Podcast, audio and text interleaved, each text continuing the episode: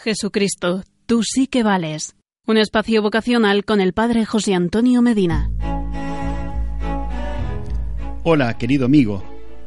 La figura de sacerdote no puede ser comprendida y aceptada sino desde la fe y el amor.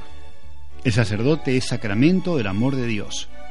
Expresa y realiza el amor de Dios a los hombres. Es signo de que Dios es esencialmente amor y ha entrado por amor en nuestra historia personal y en la historia de la humanidad. En sintonía con esto, quiero compartirte un bellísimo manuscrito medieval encontrado en Salzburgo. Tiene como título Un sacerdote debe ser.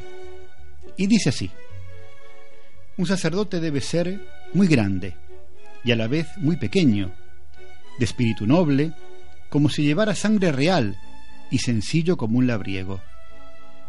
Héroe, por haber triunfado de sí mismo y hombre que llegó a luchar contra Dios. Fuente inagotable de santidad y pecador a quien Dios perdonó.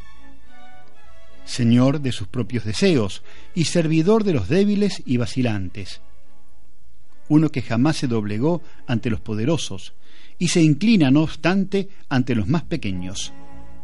Dócil discípulo de su maestro y caudillo de valerosos combatientes por diosero de manos suplicantes y mensajero que distribuye oro a manos llenas. Animoso soldado en el campo de batalla y madre tierna a la cabecera del enfermo. Anciano por la prudencia de sus consejos y niño por su confianza en los demás. Alguien que aspira siempre a lo más alto y amante de lo más humilde.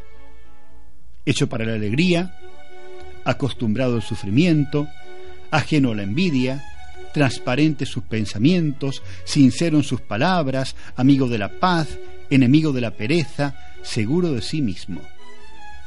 Completamente distinto de mí. Comenta humildemente el amanuense medieval. Jesucristo, sumo y eterno sacerdote, tú sí que vales. Y tú que me estás escuchando, ¿no te animas a seguirle?